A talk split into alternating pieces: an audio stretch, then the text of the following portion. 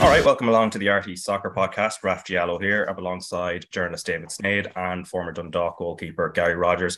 Plenty to talk about when it comes to the FAI quarterfinals and also the draw for the semi-finals. We'll talk about that later on. Also, Shamrock Rovers in Europe. But this is the start of the last international break before the World Cup in Ireland of two crucial games coming up Scotland on Saturday in Glasgow, and then Armenia uh, coming to Dublin on Tuesday. And the squad was named last week. And Gary, I suppose the big talking point was Robbie Brady being reintegrated, and it's great to see him back, and also what he's been doing with Preston recently.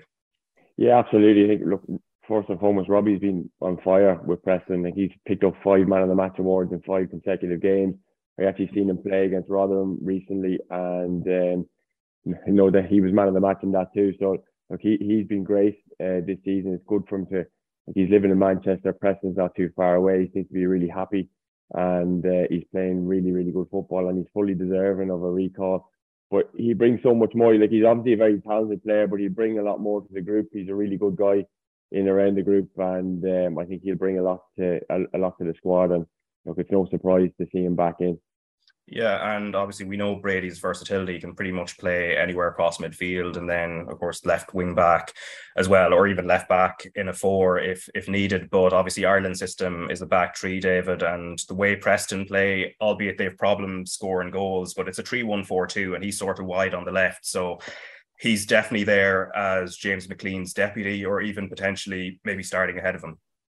Oh, absolutely. Like as like Gary's mentioned there, the fact that he's in actually really good form. I think James McLean is seen he seems to started the season relatively well. He's had a couple of assists as well, and it's just too experienced. I don't think we ever would have envisaged Robbie Brady and James McLean vying for a left wing back position at this stage in their career. Because like if you remember when Robbie when Robbie came retired, Robbie Brady was the one who put his hands up and said, "I want the number ten jersey." Like it was looking as if after the Euros in 2016, he was going to be the kind of creative force forward up the pitch and just injury and injury and a bit of form and just kind of rebuilding his career has basically been what's the, been the name of the game for him over the last couple of years. And I think he was keen to stress after after the kind of the stint at Bournemouth that he was always available, even though he didn't really play. He was always fit and available. That was the big thing. He kind of was wanting to get out there. Is that like the work he was doing to make sure he was fit was was paying off, and he's shown that now at Preston. And yeah, it's going to be interesting to see. Like I, I'm kind of thinking if because on if you go back in the last in the last in the June window, like McLean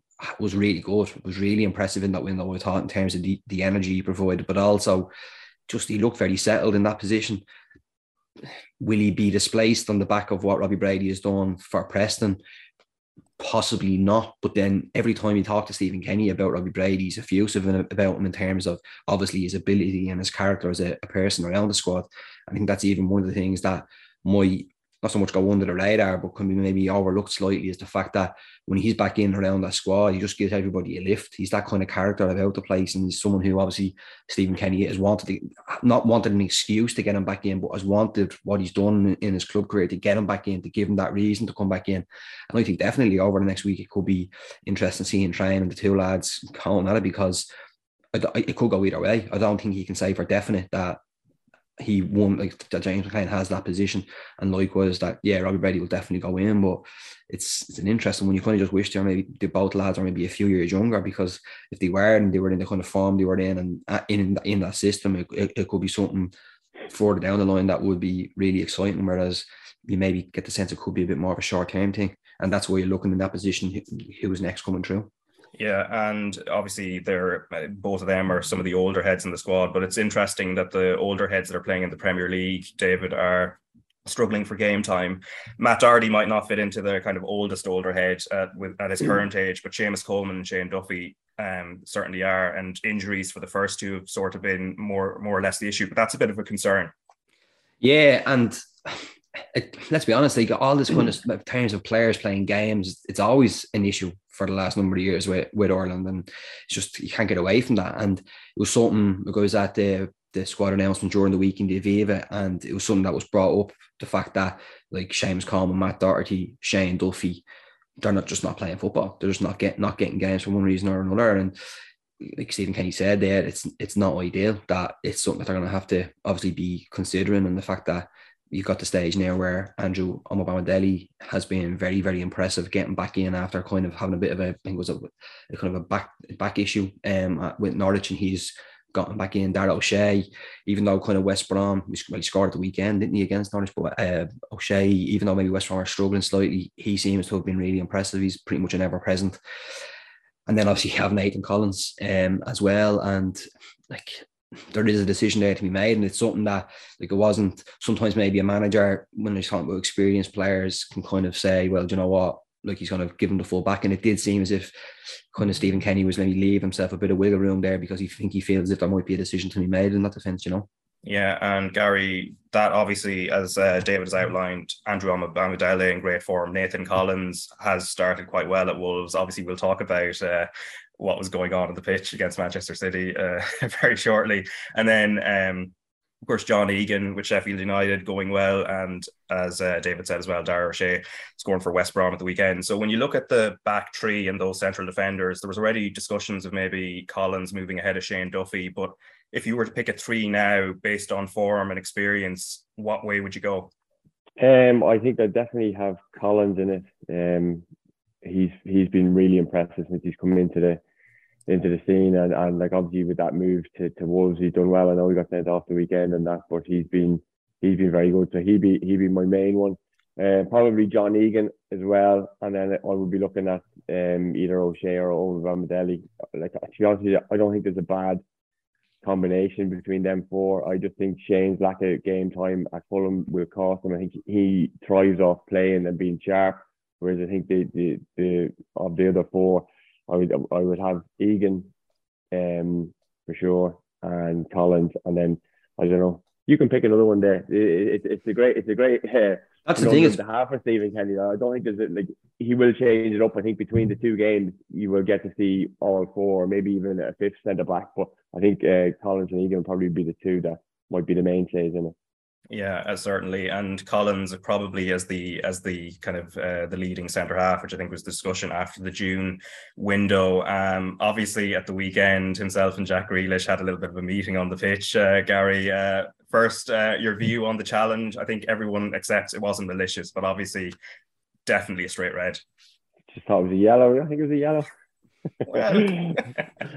Uh, look, it was definitely a red card, but like I don't think there was any massive intent there. Like he, he was trying to play the ball. Obviously, look, it, it's clumsy, it's awkward, it's high, and you know, and it's on a, a high profile English player. Um, so he's not going to get much leeway, the Irishman over there. So it was just, uh, yeah, look, it's just ended off. I think, um, obviously the characters that play uh, make it a little bit more interesting. The fact that Jack was part of the Ireland 21s and they probably uh, came across each other on the underage route on the way up. But uh, yeah, look, it's just ended off. Um, I think you, I think he's um, in fairness to Nathan, he's been he seems to have a good head on his shoulders and stuff like that. He mm. won't let it affect him, and but he's been he's been very good for Wolves since he's gone there, and they'll obviously miss him in the next game. But um, you know, it's just ended off. Like you defenders get things wrong at times, and it's just a, a matter of time. I think he's his timing generally is spot on. It's just one of those that he was just out by by a small bit. And like on that, sorry, but it, it, it was interesting. Like I, I was, I jumped on a Zoom press conference with Bruno Lage um, a few weeks ago, and just purposely, obviously, wanting to ask him when Nathan Collins was settling in. And like Bruno Lage is one of these people. When you ask him a question, like he, he'll give you an answer. Like he will go off and he'll give you a bit, a bit of detail. And he was like just saying about Nathan Collins, like they had an idea of the kind of character they were getting, considering obviously he was the captain of Stoke City at the age of 18, kind of went to Burnley, Boyd, even in, let's say Boyd this time, it was one season, but like got into the team and done really well at Burnley. But he said, like, after a couple of days, it felt as if he'd been there three or four years at, at Wolves, just settled in right away. And obviously, Bruno Lage would have been worked at Benfica with the likes of, say, Rúben Dias and like um, João Cancelo in a few days. And he kind of just likened Nathan Collins' as maybe mentality and just his character to, say, someone like Dias and was like, like it was manna from heaven for me getting on that call because he was just mentioning the fact without without much prompting, liking him to him, and also the fact that he could be a future captain and that seems to be a big thing with him is the fact that like it did like I, I felt pretty bad. I wrote a piece for the 42 as a bit of a preview to the game saying like coming up against Haaland, whenever we're looking at Nathan Collins now, because you kind of have a sense of you want to see how far he could go, like where it is his glass ceiling as a player. It's like all these moments, all these type of games are going to be the next indication of where he's going to be at for the next couple of years because he's like he's only just turned 21, you know, and like something like this, you would just hope, and you get the sense that like it's not going to derail him too much. You know what I mean? It's not going to be a case of the manager saying, "Oh, I can't trust him." I think even Bruno Lage will probably think it was just yeah, it was a misjudgment. It happens, but you fully expect not just because maybe some of the players was let go. You fully expect that once his ban is up, that he'll be straight back into the team because already it seems as if he is a kind of like a focal point for that defense. Yeah, and as you said, the focus before the match was obviously how he's going to fare with Erling Haaland, given that I think we were talking a few weeks ago with Miguel Delaney about Erling Haaland after that first game having yeah teething problems, and and I think I said at the time like uh, if that's teething problems, I think he'd scored twice against West Ham of the day. Um, you know, you'd be scared what happens, and obviously he's gone on to street uh, steamroll everybody. But um, Collins, you would have imagined, wasn't going to be faced by that challenge, and he actually did okay on Haaland himself before obviously the the incident. Yeah, like it's see, it's a tough one, but like I don't know. I, I kind of just get the sense like you can't look beyond the red card. That's that's what like I don't think maybe.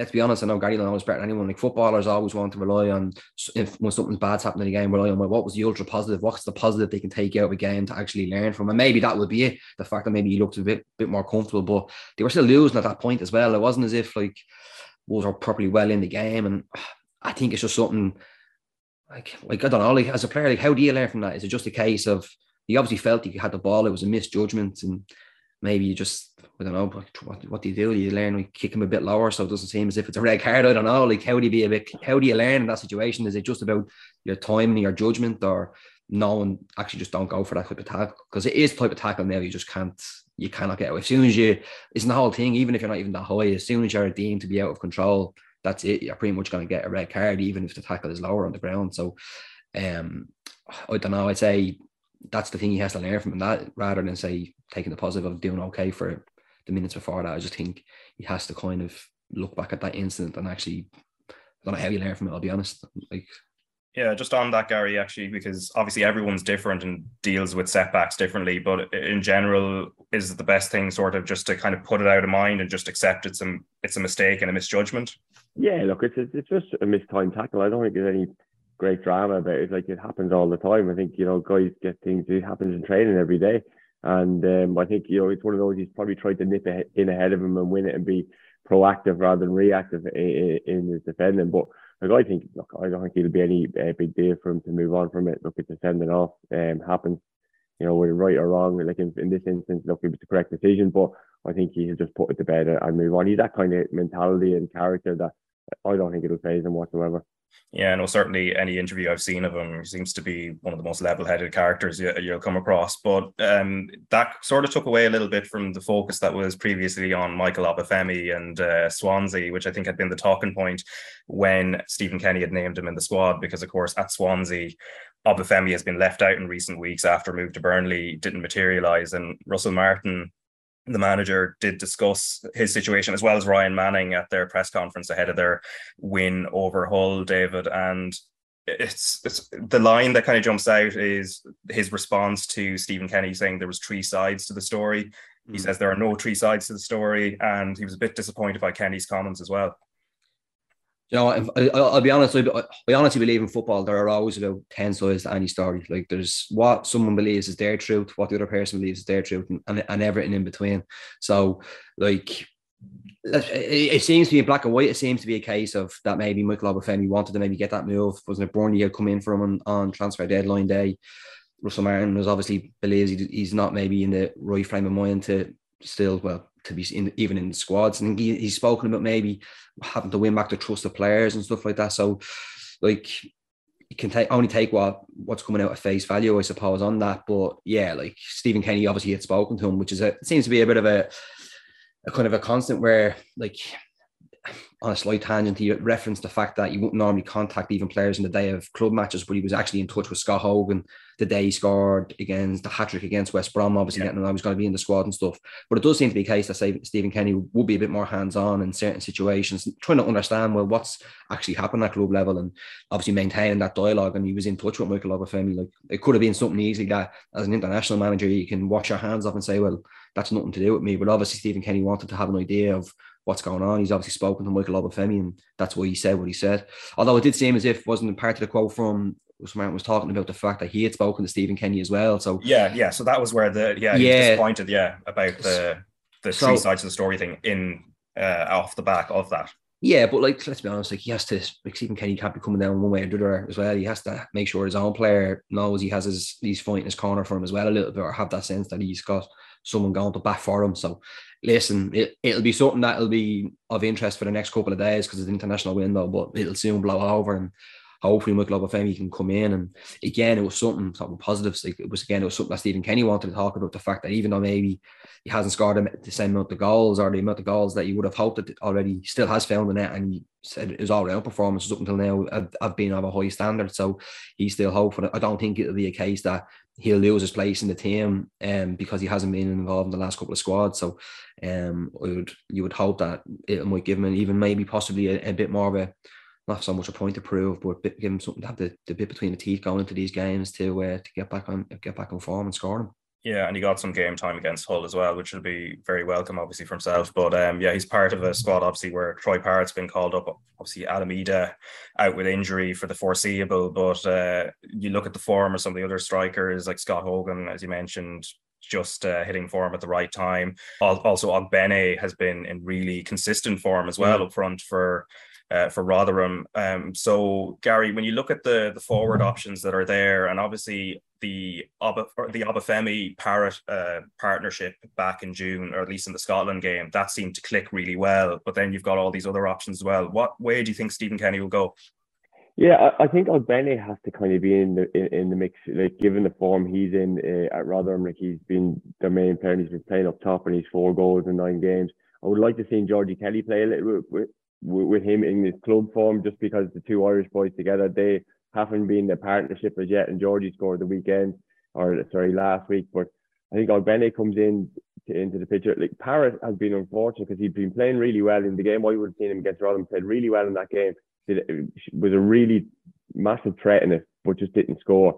I think once he clicks into gear and gets a couple of goals under his belt um you know he, he could have a really good season for Preston. Yeah, it, look, it, it, it's it's one that Stephen has to, I suppose, be careful with because you're looking at players who are scoring goals and are in form. Is Hogan and Ogbene a partnership if he went with a team? I don't know. I don't think so. Um, I think, but I, I think he probably won't go far away from what worked against Scotland. Mm-hmm. Um, it would be my, my gut on it. And I think the fact that um, Obafemi has, has played or got a little bit of game time, I think Stephen will be happy with that and, and probably use that and, and probably motivate him in terms of, you know, the bit of disappointment in terms of the move not going through, he'll be able to tap into that kind of uh, emotion to try and get the best out of him possibly for Scotland. So like it, it's one of those, it's in the balance uh, and it's what way Stephen kind of feels is, is best to go with. But I, I would imagine he probably won't veer too far away from what he went with with Scotland. Yeah, and it comes at a time. It's almost a year since uh, Callum Robinson when those that kind of run in October mm. of last year where he was in in brilliant form. Um, he seems to have slipped down the pecking order a little bit, uh, David. Yeah, it's it's you know he, he kind of he he's always kind of been a little bit of kind of a streaky player where he will have those kind of weeks or or games where he'll go off and he'll look really impressive, and which what, what he's done. Like go back to the Azerbaijan away, he kind of looked as if like, the, the goals there and then following up with the hat trick against um, Qatar, wasn't it? Uh, yeah, yeah. Um, and even the goals, but it was all around play. He seemed as if he was like just he was he was busy, he was inventive, he was creative, was what you were kind of looking for. And even Stephen Kenny, like going back going back to the very start against Slovakia in that playoff when he obviously when he was in charge for, for that. And like Robinson was very important there and then picked up an injury. But yeah, just sometimes other players can just maybe jump ahead of you. And he's gone now, wasn't he? He's got to Cardiff, he's kind of got that move there, and you kind of just you're kind of thinking sometimes he's come in, he just seems to be one of these kind of players who, even maybe when things aren't going great for him, it doesn't seem to dent his all round personality or his confidence around the place. He seems quite an effervescent fella regardless. And you kind of just hope that you can still bring that in. And I think like what Gary was saying earlier, like he's spot on. I don't think the team now at this point would vary too much from what it was against Scotland because that, that was has been probably the was all around and especially attacking wise the most impressive um, performance without a doubt. And like if you're thinking, well, can you come on and maybe help pick a pick a defense with, like, with a pass or, or do something? He probably has that ability to be that bit of a to be that bit of a player as well because he just has so much energy when he does come on and he, but he can also create as well. So, but I just think other players now kind of jumped ahead of him in the pecking order a little bit, and I think I don't think he's the type of personality who will get a major hump by that and be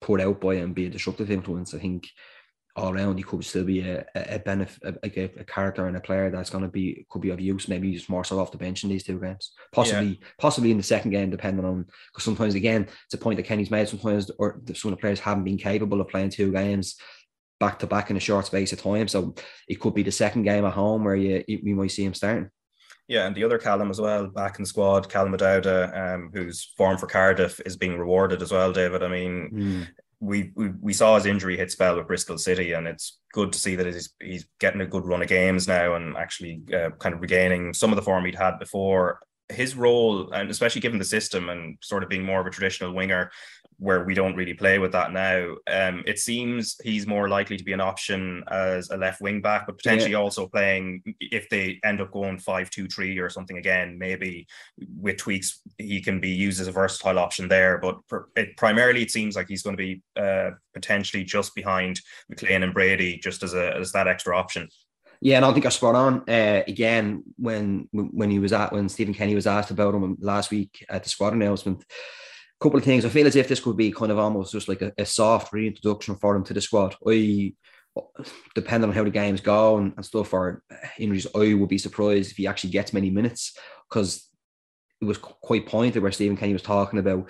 He was talking more so before the, about the European Championship campaign next year. So I kind of get the sense because he has been out of out of the squad for a while, with the last little while, this seems to be him getting him, bringing him back in, getting him around the place again, getting him used to maybe some of the staff who were in there and obviously the players and just being around it. Um, and that the fact that even Stephen Kenny offered the information voluntarily talking about the European Championship campaign, I think that's what he's looking for. Uh, predominantly, I think left wing back could be could be a position again. He brought up the fact that he's played essentially for um for Cardiff. He played in the left, he's played in the right as well. It was something that was said that you his versatility has been uh, his versatility has been quite impressive. So yeah, that's that's what I would say with with, with Callum O'Dowda. Now listen, maybe it was a bluff or maybe it was said on purpose. Like Gary might have a better idea of how Stephen likes to use the the media, but um mm. it did seem as if it was more so. It seems to be kind of like a soft reintroduction for him ahead of maybe uh, next year where he could have more of a prominent role.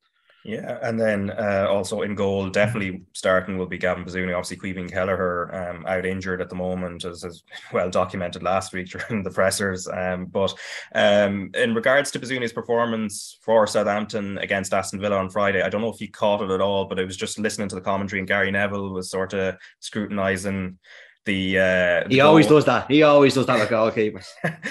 yeah, scrutinizing the goal that Villa scored, where uh, Bazunu palms the ball up uh, on uh, from Watkins's header up onto the crossbar, and Neville's suggestion was perhaps he should have got a stronger hand to it and got it over uh, before the ball obviously fell back for Ramsey to score. But um, if you did catch it, Gary, um, what did you make of that moment and his just his overall performances so far in the Premier League? Yeah, look, it's probably a frustrating one for him because he does get it. He actually, in fact, he gets too good a hand on it because he tries to push it up and get. Whereas if he just gets the slightest little touch, it goes over the crossbar. He got to, like he's tried to push it and develop it a little bit more. He's been unlucky. Like if that's going to be one of your mistakes, um, you know, it, it's very marginal. To be honest with you, um, it, it come off the come off the crossbar and bounced around the goal and look, it was finished off. But yeah, look, I think uh, you know, he's he's settling really well. Um, I know. I suppose we we look at this side. We're probably a little bit lenient on the UK media. Will be will be rootless over there in terms of um, what he's doing. And and Southampton obviously have haven't had the best of starts. But look, I think you know his performances and the way he's played, and the way he's handled himself. You know, you can see that he's a Premier League goalkeeper. Um, and you know that we, we we're all well aware of him over here and what he's done. Obviously, League of Ireland and going to Man City and his loan moves and, and so on and so forth. So, like you know, in terms of what Gavin was doing, like he's you know, at the minute, obviously Marcus lost his place. He he was playing with Bournemouth, and Caoimhín is injured, so he he's nailed on to start. And I think you know that stability you know, in that position would be good for Stephen because I think, you know, if Caoimhín had been available and fit, he has a bit of a conundrum, whereas now he doesn't really have any kind of question marks over the goalkeeping position because there's one man playing in the Premier League and uh, it, it, that that goalkeeping jersey is nailed on for me at the minute. Yeah, and David, before we turn to the 21s, the other situation was just John Eustace, who obviously went on to has gone on to take over at Birmingham City, and that was it's been a few months now, or a couple of months now since uh, since that happened. But uh, as Stephen Kenny said in his press conference, no movement in terms of getting a replacement yet. And there was a hmm. quote, I think it's not a case of simply scratching off Eustace's name and going to the next in line. Like Barry before him, he had been identified and pursued. Yeah, like again, it was so, it was something where I one of those domino effects in football where um I don't think I was no one was expecting John Eustace to leave at that at that point. I think it had been they'd been under the impression that John Eustace was going to end up going to Birmingham City, but as Mark Warburton, Warburton's number two when they had uh, left QPR, and then Mark Warburton got the uh, got first team coach a job at West Ham. David Moyes came in from. So then that kind of changed things. With Birmingham still wanted that kind of dynamic that that had been at QPR. So obviously John Eustace and his local fella got the he got the job. So it's been it's been one of them where they were kind of looking at it since well do they go through maybe coaches in who are in the FAI network and and bring and bring them up and promote them or do what they've done previously because it, it's it is and Stephen, Stephen Kenny is on record as saying and now. The next appointment they want they want to make sure that that person is there for the full campaign for the Euros at least you know like it's about getting that right person in which I think is probably not so much that it's delaying the issue but it's maybe why they're taking a bit more of the time over it rather than just as you say going to the next person. They want to make sure that it's going to lead to a bit of just consistency because like that's that is what's needed in a coaching staff. So, um, and obviously the fact that this is what two two and window and the, the Euro campaign will begin in March time as well. So I think by then they'll they'll have someone else in and like I think the next person who comes in will probably be thinking one way or another is going to be good because no matter what you might end up getting a job somewhere else. That seems to be that seems to that seems to be the trend, doesn't it? Yeah, we'll see how that plays out now anyway. But uh, obviously, Scotland live on RTÉ2 on Saturday, and then we'll also have the Armenia game on Tuesday of next week. But the Ireland under 21s are also going to be in action this Friday, first leg against Israel, and then second leg next Tuesday in Tel Aviv. And Gary, Aaron Connolly's been a senior international for a while, but him being drafted into the 21s is an interesting one. Yeah, I think it's a risky one to be honest with you. Um, you know that under twenty one squad is kind of fairly well settled. You know, there's a bit of rotation in terms of when there's injuries and players in form and out of form. But like you know, uh, Connolly's gone away. Obviously, we know there's been you know issues there off the pitch or on and off the pitch, if you like. Um, and he's gone away. Like he's played five games. He's you know averaging around 30 minutes a game. It's not as if he's like in outstanding form. I just find that you know it, it, it's a risky one. And you know, does he come in and does he play because he's a senior international, um, or how did you react to maybe not playing? So it, it, it just depends on what Jim's, I suppose, plan is for him. If he could, if he plans to start him and play him, I think that's probably an easier route for him. If he if he plans to bring him in and have him about the squad as an impact player off the bench, or does he go with the tried and trusted that he's used already? So it's certainly you know it's going to it'll throw up a, a, little bit more debate around the squad than you would generally have, um, because like I said, you know, the, the group and the team and what Jim and his backing him has been brilliant. Um, and they've had that kind of continuity. I know Colin Whelan has been in there and he's injured. Um, but you look at Liam Kerrigan's gone off to uh, Como and he's scoring goals and doing really well, and his form is, is excellent. So, um, you look at the, you know, in contrast, Connolly's form is, you know, it's a little bit hit and miss, and he's, he's just coming in, and, and I know he's trying to kind of re-establish himself and stuff like that. But you know, for games of this magnitude, I just find it's a little bit risky. But mm. you know, you know, the manager will have a better guide on, on the on the personalities within the group and, and how it how it'll all play out and what his plan is. I think is is probably you know as important as anything. Yeah, because if we look at the front three that uh, Jim Crawford has generally played, Tyreik Wright generally is on the left, Kerrigan on the right. So it kind of leaves that space in the middle where it's either been Ferguson or Coyote. Yeah, and to be honest, that like kind of, and we'll share some of Gary's concerns on, on a couple of aspects, but even through the middle, I don't see him. I don't see how he could come in as that focal point, you know. And again, I was out there when when when Jim announced the squad, and because he did it just after Stephen Kenny, and one of the points he made was the fact that he saw that interview that Aaron Connolly did a few weeks ago talking about realizing that he was making bad decisions on and off the pitch in terms of his work rate was poor, maybe the people he was well, he could put down to maybe the people he was associating with, but also just how he was carrying himself off the pitch and what he was doing and just his general demeanor. Like it was rubbing a lot of people up the wrong way at football club, but what he was doing on and off the pitch, you know. And like Jim Crawford made the point, and it's true, like talk is cheap. Like he spoke to Connolly himself about it. And one of the points which I thought was interesting, what Jim laid out was the fact that he explained, well, this is what's going to be expected of you in terms of that kind of the close knit, the close knit kind of nature of of that squad. And like it was a surprise. Like you're looking through it and like you're kind of thinking if, if he was banging in the goals, you're probably thinking, well, he's going to go to the Ireland, he's going to go, going to Ireland, he's to go to the senior team. That's what you might think. But like he's he hasn't been pulling up trees really so far, and he's been maybe getting in, and maybe that conversation that he's had was enough to to convince Jim Crawford that it was it was worth it, and that he he will still be he'll have the kind of the character to come in and, and, and settle in and not be an influence around that could ca- cause any any issues. But again, it's because of the magnitude of the game. It's not as if maybe you're doing it in the middle of a campaign where you're looking for a bit of a spark and you're struggling. And you want to maybe like it's the end of it. It's the two most important games they're going to play. Do you know what I mean? And yeah. like it's a decision he's gonna. It's a decision that will probably come. I think coming to define the whole campaign maybe is a bit harsh. I don't think including Aaron Connolly will be will be the reason that they were do not qualify. Like if he comes on and scores, well then obviously you will. It's great. He's he's played an absolute blinder.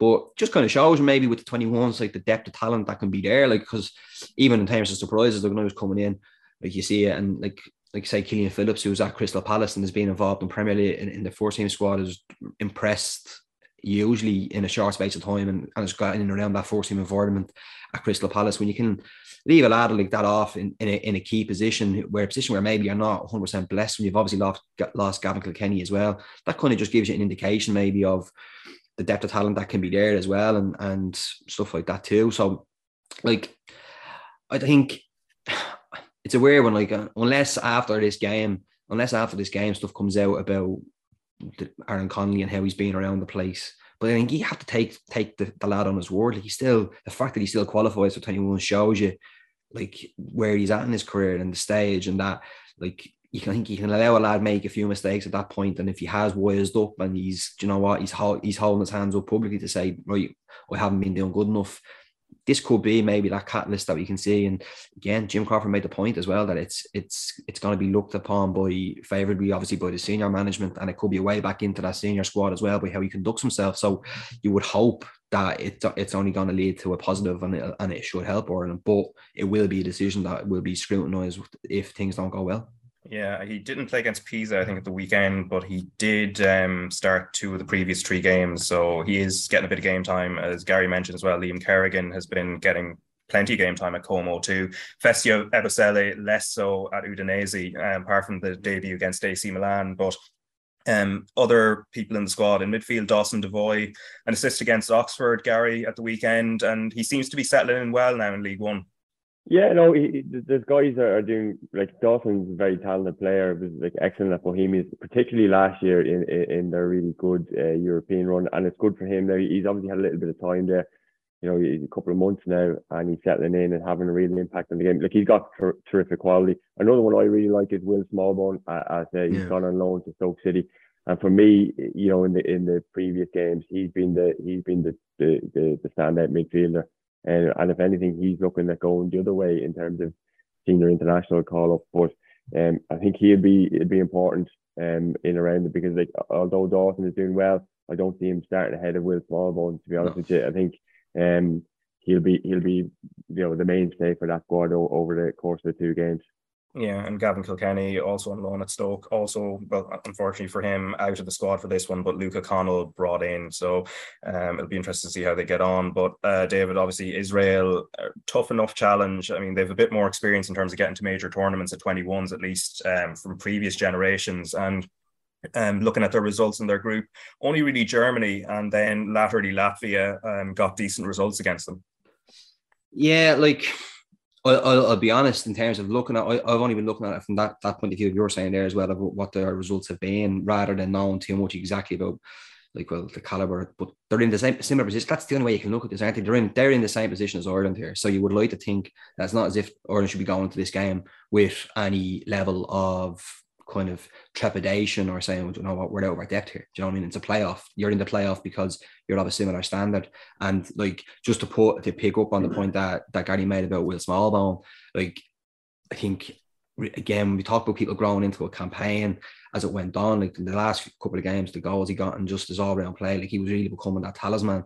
And that's what you're looking for again. Like you know what I mean? Sometimes players as the campaign grows and he he he really has and that's what you're hoping now coming into this that you can take some of the form that he's been in with Stoke and that environment as well, like that level to be playing at that level. Because like, yeah, the championship, he's gone from Southampton, he's wanted to play football, but like the championship is still a serious level if you think about it. Like it's a lot like the amount of quality that's it that is around there. And you would hope that coming in, like he's gonna just have you would you want to just see I'm looking at it from the point of view of like a player who was pl- playing Premier League and looked as if he was going to be a Premier League regular at Southampton from an, an early age, has a really bad injury, comes back from that, is is rebuilding, and this is another building block for it. And the, the campaign that he's um, the campaign he's had for the 21s has kind of shown that a little bit that he's able to take on that responsibility and that mantle, not just as a creative player and someone who can deliver, but as that bit of a leader, someone that players look to. And that's what he seems to be. And I, I just think that if Ireland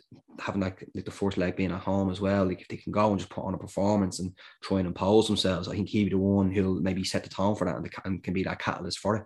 Yeah. So all, yeah, and all those international matches, senior and under 21 live on RTÉ2 and the RTÉ player over the next week. And we also had Derry City Shamrock Rovers in the FAI Cup quarterfinals yesterday. And if you're watching on YouTube, you'll be able to watch some of the goals and things just as we as we talk over the next wee while, including from the other three games as well. And the draw was also made live on TV last night for the semi-finals. Waterford against Shelbourne and Derry City against Treaty United, and they're all going to be played on the Sunday, 16th October, and live on RTÉ. And uh, the obvious headline from that: two First Division teams, Gary, great results for them on Friday night. Yeah, well, the probably the more obvious headline was possibly the fact that Conor Boren didn't get to make the draw this time round. You know, there was that. but yeah, look, the, the results Fix. of the weekend. Fix. Fix. and Patway did it, so he wasn't he wasn't asked about. Um, but look, it, you know, the, the, results. You know, it was brilliant in terms of seeing, I suppose, new faces, if you like, it in the semi-finals of uh, of the FAI Cup. The FAI Cup is a terrific competition uh, for Treaty to go out and and, and obviously four home wins as well. It, you know, it just goes to show the importance of that home draw. And then you've got Derry City at home to Treaty, and um, Waterford at home to Shelbourne. They'll be really really interesting games. Um, like I, I think it, Sparks have certainly so I think Bohemians uh, and Shelbourne game yesterday, it was probably a bit of a surprise how poor Bohs were in that game and how I, I wouldn't say how good Shels are because what you what you got from Shels is, what they are in terms of you got really really high intensity work rate from all from everybody. Like they to a man um put in a great shift and uh, you know got the rewards for that game was it really in the balance I suppose at 2 0 um Jordan Flores hit the cracked the shot off the off the upright and came back out and and Sean Boyd then like showed great endeavour, worked the socks off, won a ball back, drove through the middle and finished off and the game was over and it was 3 0. So like you know, for Shell to be in the cup semi final, Damien Duff would be delighted with that. But then Waterford, you know, Waterford terrific against against Dundalk. Like probably I suppose Waterford they've got real firepower in Patterson up top and and, and Junior and they've got some real good quality there. So it, it's interesting games. Obviously Derry City will be favourites home draw in the semi final against first division teams. There's no doubt about that. They'll be like they'll be licking their lips at that one. But um, the the FAI FAI Cup is definitely it's a little bit more to it because it's not Dundalk and Cork in the finals for the last number of years. You know, so it's, it's great to see some some new blood in it. I was gonna say it's it would actually be the most League of Ireland thing in the world if Waterford win the FA Cup. Like yeah. just purely because like the madness that's gone on at the club and everything that's gone on in the last couple of years from what happened at the end of last season with Marc Bircham, who's now heavily involved with Como, and obviously Liam Kerrigan has ended up there. But like you've got like losing the playoff, the manager the, sacking the manager, the manager ending up in, in the away section with the with the fans cheering it, that team on, coming down, a change of ownership, new manager, some new players coming in, and then like ever if ever there's been a name on a trophy, I'm just I'm convinced it's going to be Waterford. I have no idea why. Just think it's just it's so mad that it's going to happen. Yeah, we, will call that one now. But if we start on treaty, actually, uh, David, I mean, uh, it's obviously a for for Enda Curran um, scoring a hat trick in a in a FAI Cup quarter final against a Premier Division team in the shape of UCD. It's obviously great for him, but for the club, it's, it's itself, it's also massive. Obviously, they're in the uh, they were in the playoffs last season. They're fairly set to be in it this year as well. But there had been talk about the size of the crowd and the need to get more people in at Markets Field, and obviously they got the biggest crowd there um, all season at the weekend. Yeah, like it's a, it's a strange one because obviously everyone goes back to the fact that how the team was pulled together, maybe the start of last year, and and the fact that players would be say amateur and they wouldn't be obviously that full time for them. But it's also just testament to the to the work that's gone on there. But in terms of say you're talking about the crowd and and getting that again, this just comes back to it. Like that's not going to happen overnight. It's not as if like you might you might get not a few coming in because of a team being success and successful, but the only way that's going to happen is by just prolonged investment, obviously in the in the team. But, but what's the nature of that? What's the level that that they, that they can do? But also just being entrenched in the community. Like Limerick, like we talk about like football in Limerick, and everyone talks about you know like the junior scene and and all the rest. So that's clearly been seen with some of the players who've come in. But also we've added some decent enough League of Ireland players too. Otherwise, they, they won't be where they are as well. So I just think it's going to have to be a case of like it's clear that they've they've got a, a, core group there, which is which is obviously needed to get where where they have been, but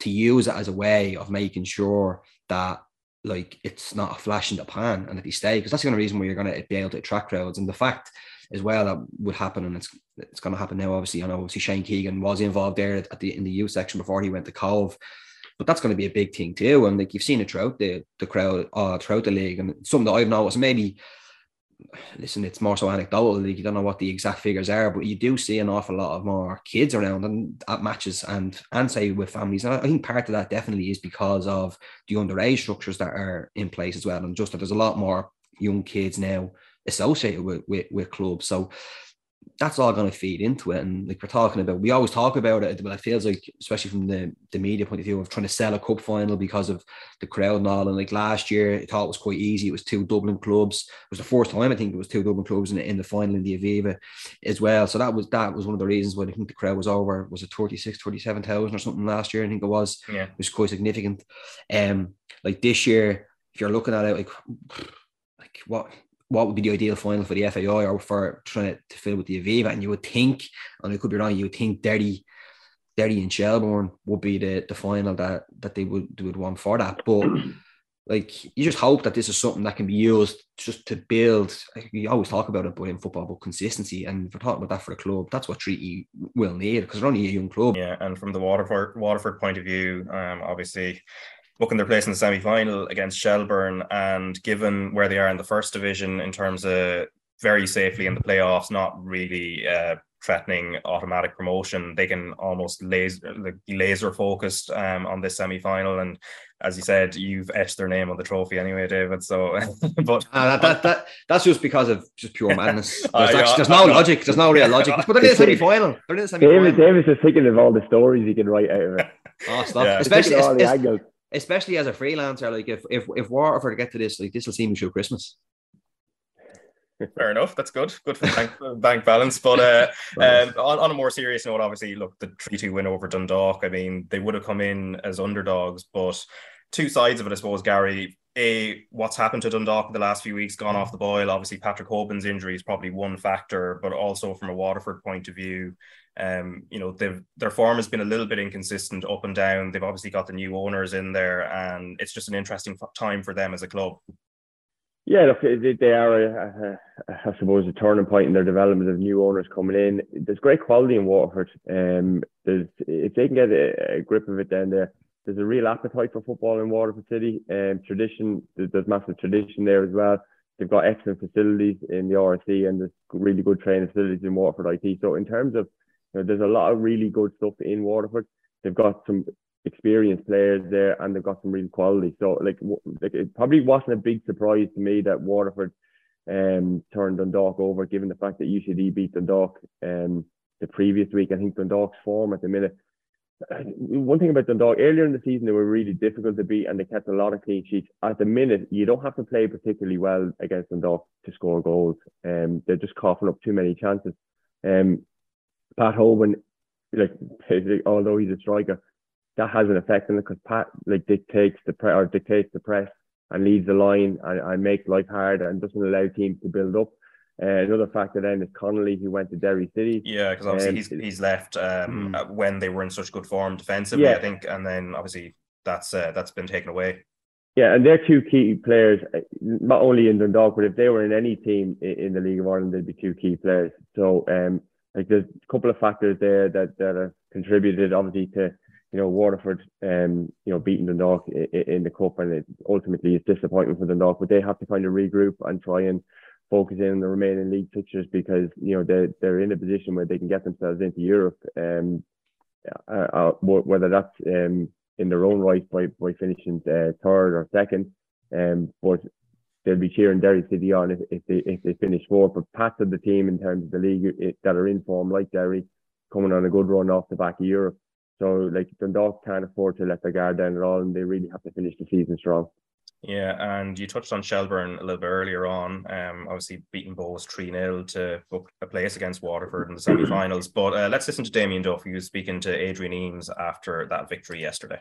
You could argue it's been coming. I think we've deserved to win three out of four games, but listen, words are cheap. Um, so absolutely brilliant performance from the guys, and the way I describe it is they've played the perfect game from minute one to the last kick of the game. I think a lot of people, Damien, enjoyed it as an occasion. Lovely sunshine, packed Tolka Park. Did you enjoy it? Um, yeah, listen, I did. It's obviously nerve wracking on the side. I won't, uh, I won't lie about that. But um, yeah, listen, absolutely brilliant performance. The standout victory, I guess. I was waiting for kind of one of them at home. You know, a big, big Dublin Derby, obviously Cup quarter final here at Tolka. We've had some amazing wins, amazing amazing performances this year, but I don't think we've delivered that and like that as yet. So today was brilliant for everyone involved with Shelbourne. You said after the win over Bray Wanderers in the opening round of the Cup that to win the Cup with Shelbourne as boss of Shelburne would be the pinnacle of your career. That's quite a statement given all that you achieved in your career with Premier League medals and 100 caps for Ireland. Is, is that still the dream to win the Cup now with Shelbourne? Absolutely, and without doubt, I, you know, it absolutely would be the pinnacle of my career. Football, being a footballer, that's all I ever knew, and that's what I did since I was seven, eight. So you know, to do that and as a footballer was just went hand in hand with, I guess, practicing day in day out. Whereas you retire, okay, what will I do? Being a manager, being a coach is alien to me. I'm learning the game all over again. So it's absolutely out of comfort zone stuff I'm doing. So if I was to win at Michelle's, without doubt, would be the pinnacle. Yeah. Okay, so Damien Duff there chatting to Adrian Eames afterwards. Gary, I suppose the, in the build-up, uh, some of the focus had been the run of form Shelbourne were on. Obviously, they've had a solid season in terms of being a promoted club, and uh, you know they're def- definitely safe and they can build towards next year. But they had been struggling for goals in the last in the last few weeks, and also struggling to get results. So this is huge for them on that front, but also as a club as well. They've been waiting a while to get back to a level where they're close to getting to a final. Obviously, there's there's still the challenge of getting over Waterford first before they even think about that. But as a club and for Damien Duff in his first season in charge, that was a huge result. Absolutely, it was brilliant, uh, and it was a terrific game and atmosphere and everything around it. And you're right, I suppose Shels are not a free flowing like scoring team that they get two and three goals for. So to go and win excuse me, that game three 0 and given what was at stake was a was a big surprise. Um, not massive surprise that they won, but just the fact that you know they could go out and score three goals. The performance that the game was excellent, as I said. The work rate from all the players was brilliant. And probably a reason why they, they you know they probably struggle for goals a little bit is Sean Boyd seems to be suspended for a number of games. Like and he like and this is not having a go at him, but I think if he can stay on the pitch um, and not rack up as many yellow cards, he was absolutely excellent in the game um, yesterday. What you want from a front man, lead the line really well, work the socks off, was a real handful for the for the defence, um, and got and took his goals really well. So like if they have somebody like a focal point that probably Bohemians didn't have in the game, you know, to, you know, to launch their attacks from. And I think, you know, with Jack Moylan and Farrell either side, they've got a real threat. Now Jack scored a terrific goal. The first goal was a smashing goal. Picked up an injury. So like for Shelbourne, they'd be hoping like obviously they won't rush him if, if it's an injury that you know they'll they'll have one eye in the semi final. They won't be rushing him for league games because they are safe. But yeah, like I think um, like Sean staying fit and and and not picking up as many cards, yellow cards, and a couple of reds as we, we know. um, could be could be uh, could be key for them. Yeah, and on the flip side, David, before we uh, touch on Derry City Shamrock Rovers in the the last semi final or quarterfinals that was that was played, um, Bohemians. I mean, it, they're in a they're in transition anyway because obviously they've uh, parted ways with Keith Long, Derek Pender's in there as interim manager for the moment, and also they're not you know they're not in danger of going down, and they're nowhere near um, qualifying for Europe either. So it's sort of back to the drawing board for them. Yeah, no, it is. It's kind of like just strange in, in, in a sense going out of the cup at this point, and obviously Derek, Derek Pender t- spoke about it. He said the, the performance was I think, disgraceful was what, what he what he said. And if you look at some of uh, just reading the reports of it, it does seem as if it was a case that I think it was basically Shels looked like a team and Bohs looked like a lot of lads were get our kind of thing. Um, and that just seems to be how things are at above at the moment. It just seems to obviously since Keith Long, well, and even leading up to Keith Long's departure, there was a bit of a sense of drift there, and that seems now that's going to be the case. of What do the the Bohs board do now? Obviously, like interviews are still going on for the actual the manager's job, and at the moment, I don't know for certain if they zeroed in on an actual target 100. percent It does seem to be a case of it could that the could that race for that job could still be open. They, do they take their time now and say, well, just like let the season like peter out because as you say, it's not as if they're going for it. And either way, it's but then there's a danger in that as well because like you take that level of, uh, of that atmosphere and there's a bit of there's a bit of anger there in the stands towards some of those players that are the, on the pitch as well. You know what I mean? And like, that can't really be allowed because that can that can mushroom very quickly. That could become dangerous, you know, as well if you allow that atmosphere to kind of just become almost a bit of the norm. So I think getting a new manager in sooner rather than later, who they actually feel that's still important because you want them that you want the manager to see who will around the place who, who does he want to keep as well and going into the the off season because let's be honest already they'll, they'll be behind the eight ball clubs will be preparing for the for the winter and for next season in terms of targets already. That's just the nature of, of how the league operates. So um yeah like I think sooner rather than later Bohs need to get the house in order because otherwise it could be another stable transition. Could be another difficult season uh, next next year too if they don't get, get things sorted quickly because as I said other clubs will just be catching them on the hop and getting targets in before they'll even be out of bed now. Yeah, and Derry City are going to be favourites for the cup now, obviously with the with the teams remaining and where they are at as a club. But let's listen to Cameron mm-hmm. Dug- Dummigan, who was speaking to Tony O'Donoghue after they beat Shamrock Rovers after extra time yesterday. Congratulations! What a night! What a result! Oh, definitely. We knew it was going to be a tough game throughout, but we just have to stick to what we do best, and that's just get after them as early as possible and just keep on top of it early as possible as well because you started so well. I mean, you were drifting into the far post.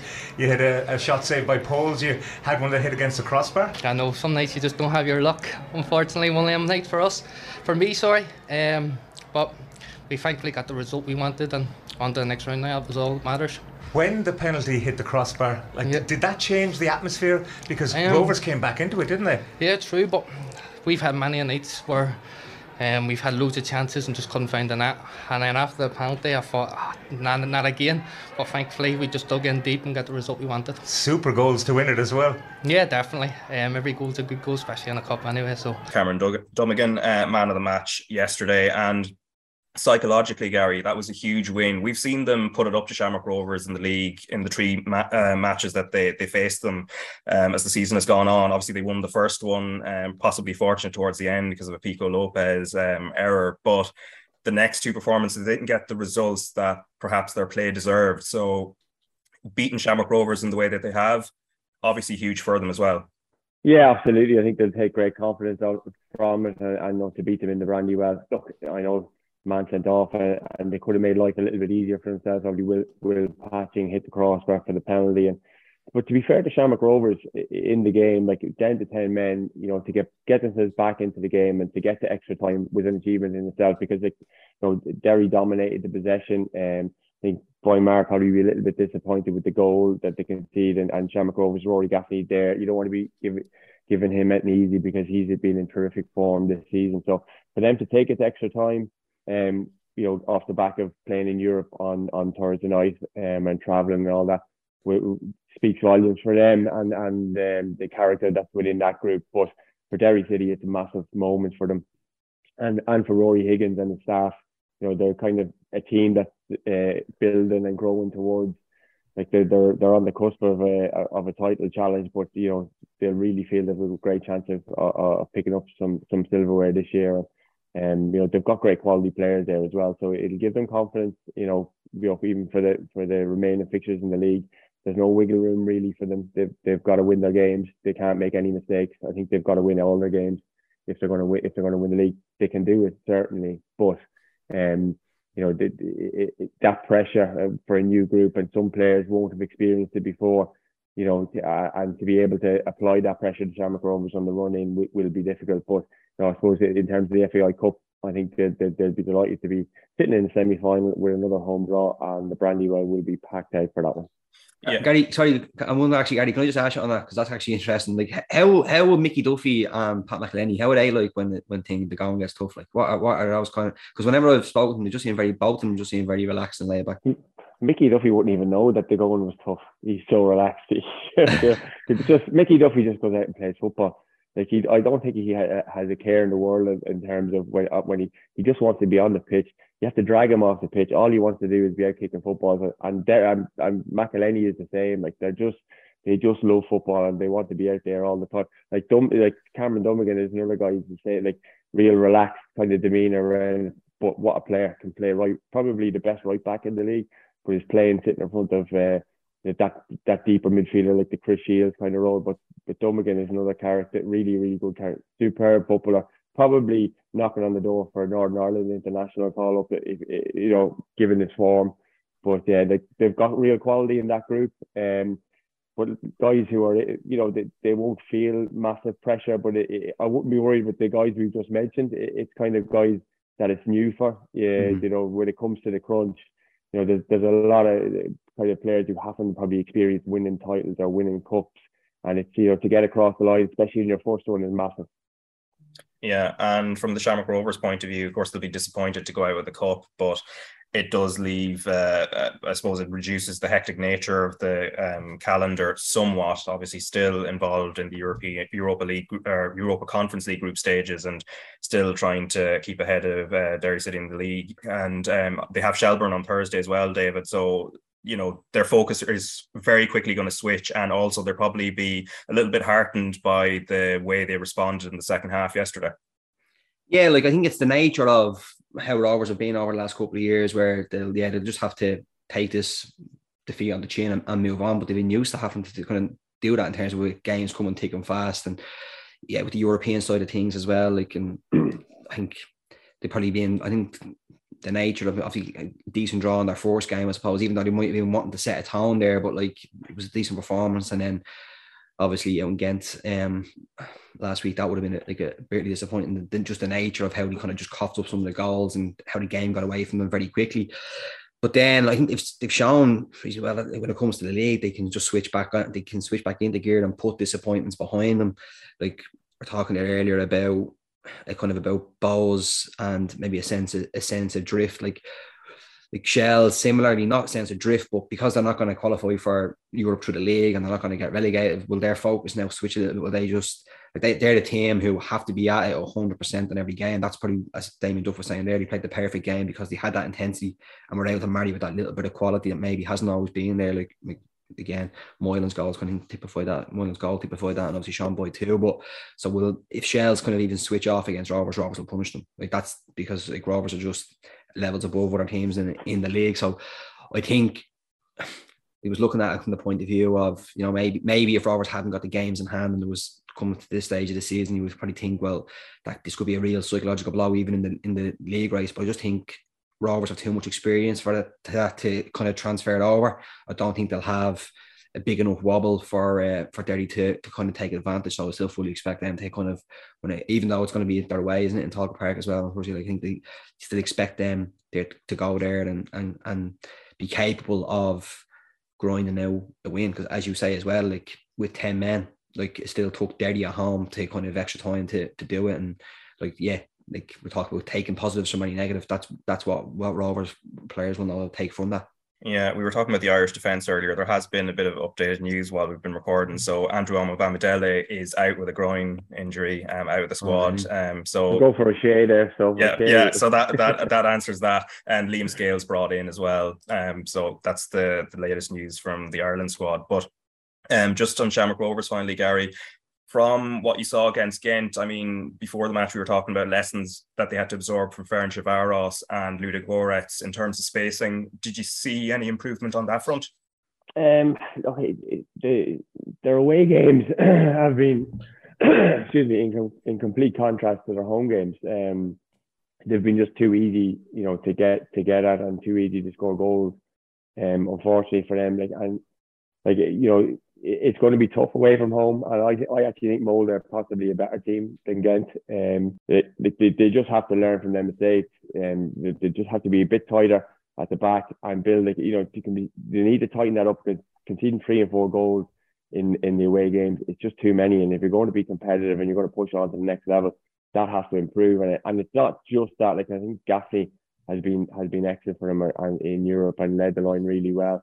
But it's just it's the support and it's the distances between the lines that you've got to get right, and you've got to be brave, and you've got to play it in the right area. Say the goal, you know, the the one that was played at the Danclear, I don't like that playing. It's four or five yards away. It's just too easy to to press, you know, and then you give if he gives the ball back to the goalkeeper. It's just I I just find that that that playing the time and place you know you you you kind of grow into the game and you develop it rather than putting pressure on yourself. So when you cough up easy goals like that, um, it, it just gives you a mountain to climb, and you can't give up anything easy in Europe because the teams and the quality of the opposition will will punish you. Yeah, and in the women's national league, uh, Wexford, uh, top of the table there, beating Treaty United 3 0, Bohemians beating DLR Waves 2 1, Cork City beating Galway 1 0, Peamount 2 0 winners over Sligo, and then Athlone Town 2 uh, 0 winners over Shelbourne, which is a huge result there. And then in the first division, Galway, um, obviously, look, it's coming a little bit too late for them 2 1 win over Cork City a great win for them, obviously, because in Cork, uh, Cork and Galway have been terrific games this year, but there's been full houses at both games, and for, for Galway to come from behind uh, and to beat Cork uh, at home it's great for all the support. There's so many, as we said earlier, there's so many kids and young people going to the games, and and Galway's the same. They, they've really, they, you know, they've got a good fan base going to the games now, and for them, look, they're not going to catch uh, Cork, but going into the playoffs, they've given great confidence, you know, to be, you know, the team that's going to win the league, um, and and. This, this playoff's going to be really interesting with with uh, obviously Treaty and uh, Longford are in it as well, and but Waterford, the form that they're showing, so it's going to be very, very competitive. Um, but like I think for Galway, it's it's they've had that kind of a blip where they've lost a few games, and and Cork Cork should host home. Yeah, and then Athlone Town uh, beating Cobh Ramblers 3 1 as well. That's three wins from the last four for Athlone. And I mean, they had a terrible start to the season, but they just seem to be finding form. Yeah, no, they, they, have got things together. Obviously, Shane Keegan's gone in down in Cobh as well, and you know he's got a little bit more structure and things. So that's a that's a good win for Athlone. Like they, you know, they've brought a couple of players in. Um, and they, and they started to pick up a few results. Look, it, it, it's it's like that in the first division. You can just have a really bad start, but then you can develop a little bit of form where you've got players kind of growing into their roles. And a lot of times you've got young players in these clubs and they're experienced senior uh, football, like if they're coming out of the under 19 league. So it does take a little bit of time to to grow and develop and get used to the standards. On the floor. Look, they're putting a few good results together and they'll be very happy with the, the result against Cobh. Yeah, and then watching the Premier League yesterday, um, Arsenal obviously top of it now, but uh, beating Brentford 3 0, where they'd lost on the opening day last season. And Fabio Vieira scoring a cracking goal for the third. And I think I remember seeing a picture of you, Gary, um, pictured with him on the day he was signing. Yeah, no, we did the deal for Fabio. Um, like eh, he's a terrific talent, a really good technician. Um, you know, he's a dead ball specialist as well. So there's no surprise, you know, to see him pop up into an area there and have the confidence and he just placed it in off the inside of the post. So terrific for him on his on his uh, on his full debut. You know, he came on against Man United last week, but you know, on his on his first Premier League start, you know, to show up and obviously put it like the team put in a really good performance. And then a few players uh, and to put in performance like that 3 0 win. Um, obviously, Brentford beat them last year, and there was a lot spoken and written about it. So, um, delighted for him, uh, and Arsenal are going really well. Yeah, title contenders or just simply top four, really.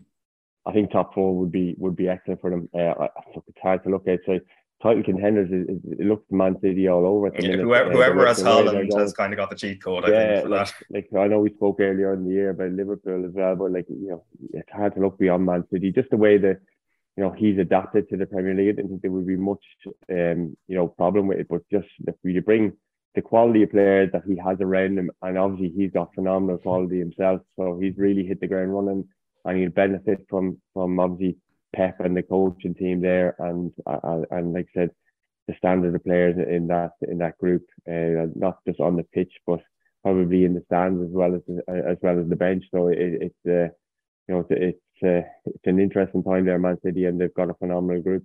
Yeah, and David, I suppose the final one, um, obviously in the Arsenal game, the big talking point was, of course, the record, uh, Premier League record for youngest player being broken there. So Ethan Nwaneri, um, mm. who um, has made his debut age 15, like this is probably just a fleeting appearance, and then he'll be back with the U teams for the foreseeable. But um, it just brings up that conversation of how young is too young. I mean, there was the 13 year old at Glen yeah. I saw as well, and then uh, it reminded me of Evan Ferguson when he got that game against Chelsea at 14 as well. I know, yeah. Kind of like even like I said, lad, like who obviously guy knows like Vieira, he probably seems like an L lad, but he's only 22. Like he was coming yeah. off, he's only coming off the pitch, you know what I mean? It just shows like the different, like it's just crazy. Like saw some like it's just it's it's a weird one. Like I don't think in the Premier League you're gonna be getting stunts in terms of like a lad getting thrown in. Just it just won't happen. There's too much, even when you're 3 0, it just doesn't happen. I think you see what what um Arteta has been trying to do over the last while is like bring just get a different kind of mentality around that whole club. You know what I mean? So any 15 year old who's anywhere near that near that squad and is getting on, you clearly has serious talent. And it was only again since like since yesterday when you obviously learn a bit more about him, the fact that he was being involved at Arsenal's under 18 since he was what 14 years of age. Like it's clearly someone they have they have high high hopes for, and yeah, like he's I don't think he's getting thrown on there for the stunt just because it's he's broken broken the record. And then if you look at like everyone remembers when Wayne Rooney kind of like came on and scored that amazing goal against um against Arsenal. Like now he didn't have that quite kind of an impact, but like any any teen like any teenager now really literally was getting near a Premier League squad like must have serious is going to have serious talent because just the nature of how like the makeup. I know it's everything we said about how difficult it is for Irish players to be getting them when there's players coming from all over the world. So like it's it can get, be one of those where hopefully it's not just a footnote in his career and like he goes on, he can actually. But it's it's put the, it's put the spotlight on him now. You know what I mean? Like whether or not, like it's just, that's just the nature. People are going to be asking him, well, where is he now? And like it's I don't know. Like he's not was going to say marked man, but he's not even a man. He's not even 16. you know what I mean? Most definitely not. Yeah, I'd say yeah, they'll uh, they'll be kind of wrapping him up in cotton wool over the next while anyway to make sure he's uh, kind of well protected and uh, you know kept away from the spotlight. But um, that brings us to a close. Um, obviously Scotland against Ireland live on RTÉ2 and RTÉ Player at 7 p.m. on Saturday, and we'll also have the Armenia game as well and the 21s. Uh, David and Gary, thanks for coming on this week. No worries, Rob.